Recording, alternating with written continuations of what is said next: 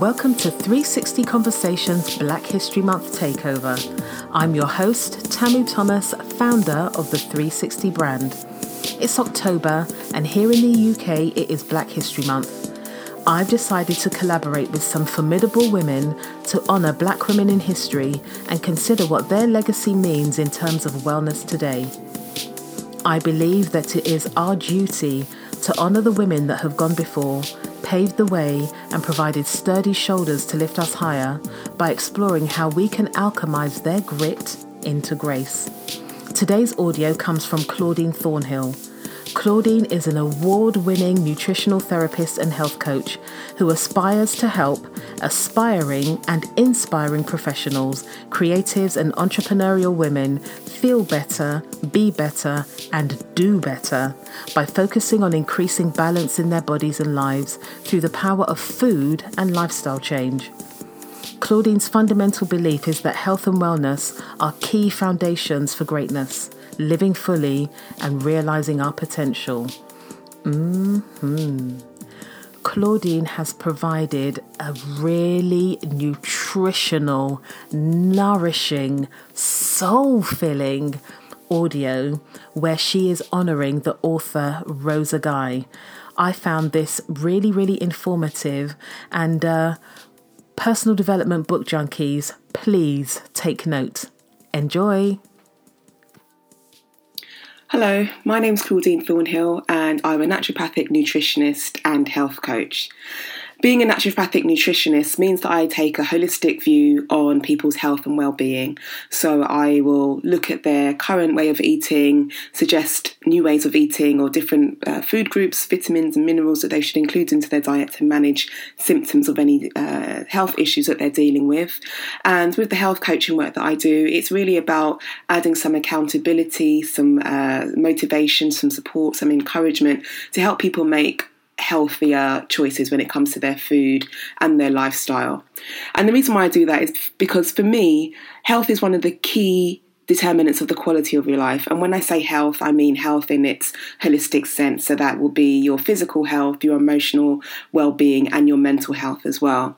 So for me, health is one of the key determinants of the quality of your life and really a key foundation for living a full and abundant, joyful, successful, vibrant life. And it's that belief that really underpins everything that I do and just drives me forward in, in working with my clients. And my goal in working with any client is to make them feel better better so that they can be better and then go on and do better. So, this Black History Month, I have chosen to honour the author Rosa Guy. Rosa Guy was a Trinidadian American author born in 1922. And the reason why I've chosen to honour Rosa Guy is because she was such a consistent theme throughout my adolescence and my teenage years. As someone who loved to read and had an abundance book abundance of books from white authors, white female authors such as Judy Blume and Enid Blyton, yes, Enid Blyton, um, I was also someone who was looking for validation and looking for representation and identity, not in a not in a conscious way, but when it came, I was so so so grateful.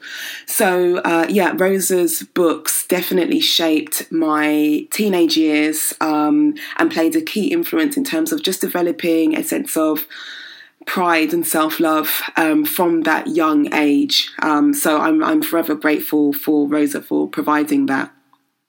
So, as I said, Rosa was a Trinidadian American author born in 1922. And after losing both of her parents at a young age, she grew up in foster care, leaving school at 14 years old to work in a garment factory. By the time she was married, uh, she, well, she was 19 by the time she was married. While her husband was serving in World War II, she started acting at the American Negro Theatre. And then in 1950, she co founded the Harlem Writers Guild. Who, uh, whose aim was to develop and aid in the publication of works by writers of the African diaspora. Members of that guild included Maya Angelou and Audre Lorde. Rosa um, went on and published her first book in 1966 called Bird at My Window and went on to write over, well, close to 20 novels up to 1995. Rosa was known for her novels centered around young people and adolescents and tackled some themes that typically weren't uh, present in those types of books. So she was tackling things around race, poverty, class, sexuality as well. Um, and that's one of the reasons why her, her book stood out for me. And in particular, she her trilogy around Edith Jackson, The Friends, and Ruby, those were three books that she wrote that featured uh, the same characters and overlapping in their stories. Those are the ones that really stood out for me. As a teen myself, I devoured any books featuring other teens, any books featuring other female teens, and books that were featuring other black people.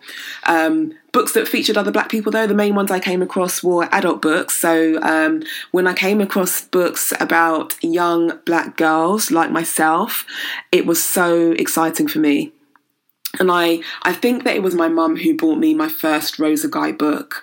Um, she's an avid reader herself, so I think it was her that bought me the first book, devoured that, and then happened to stumble across more books in my school library. So I was really lucky to find them there.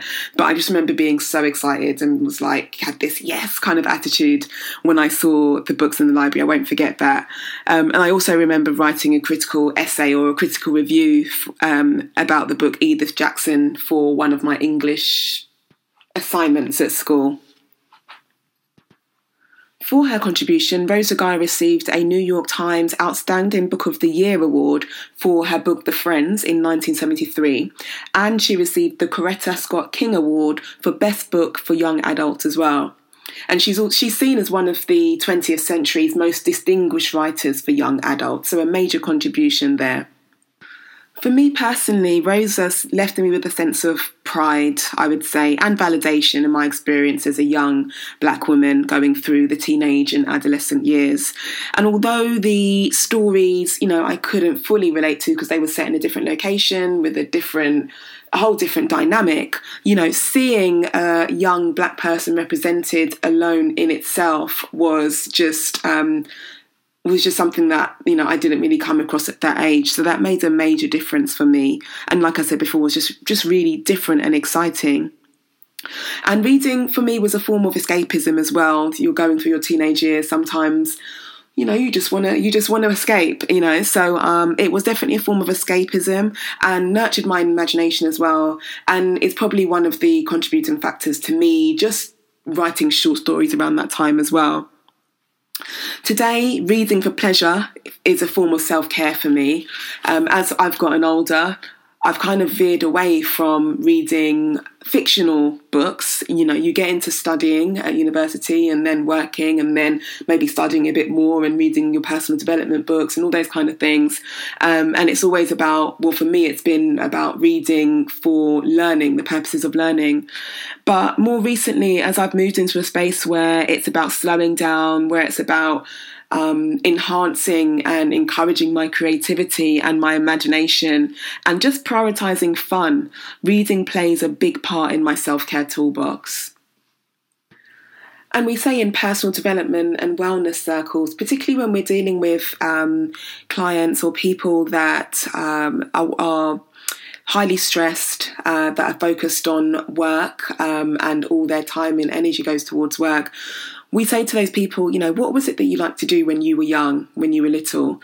And ask those people to maybe revisit those kind of things. It could have been dancing, it could have been art, it could have been singing.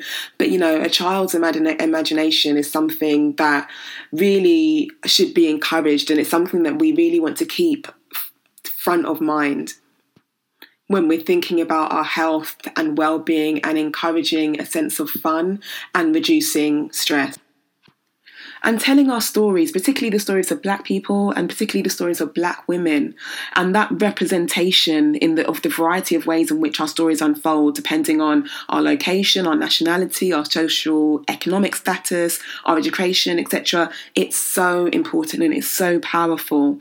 For young people, both telling their stories and seeing themselves being represented really helps to just create a sense of validation and self-love and of value.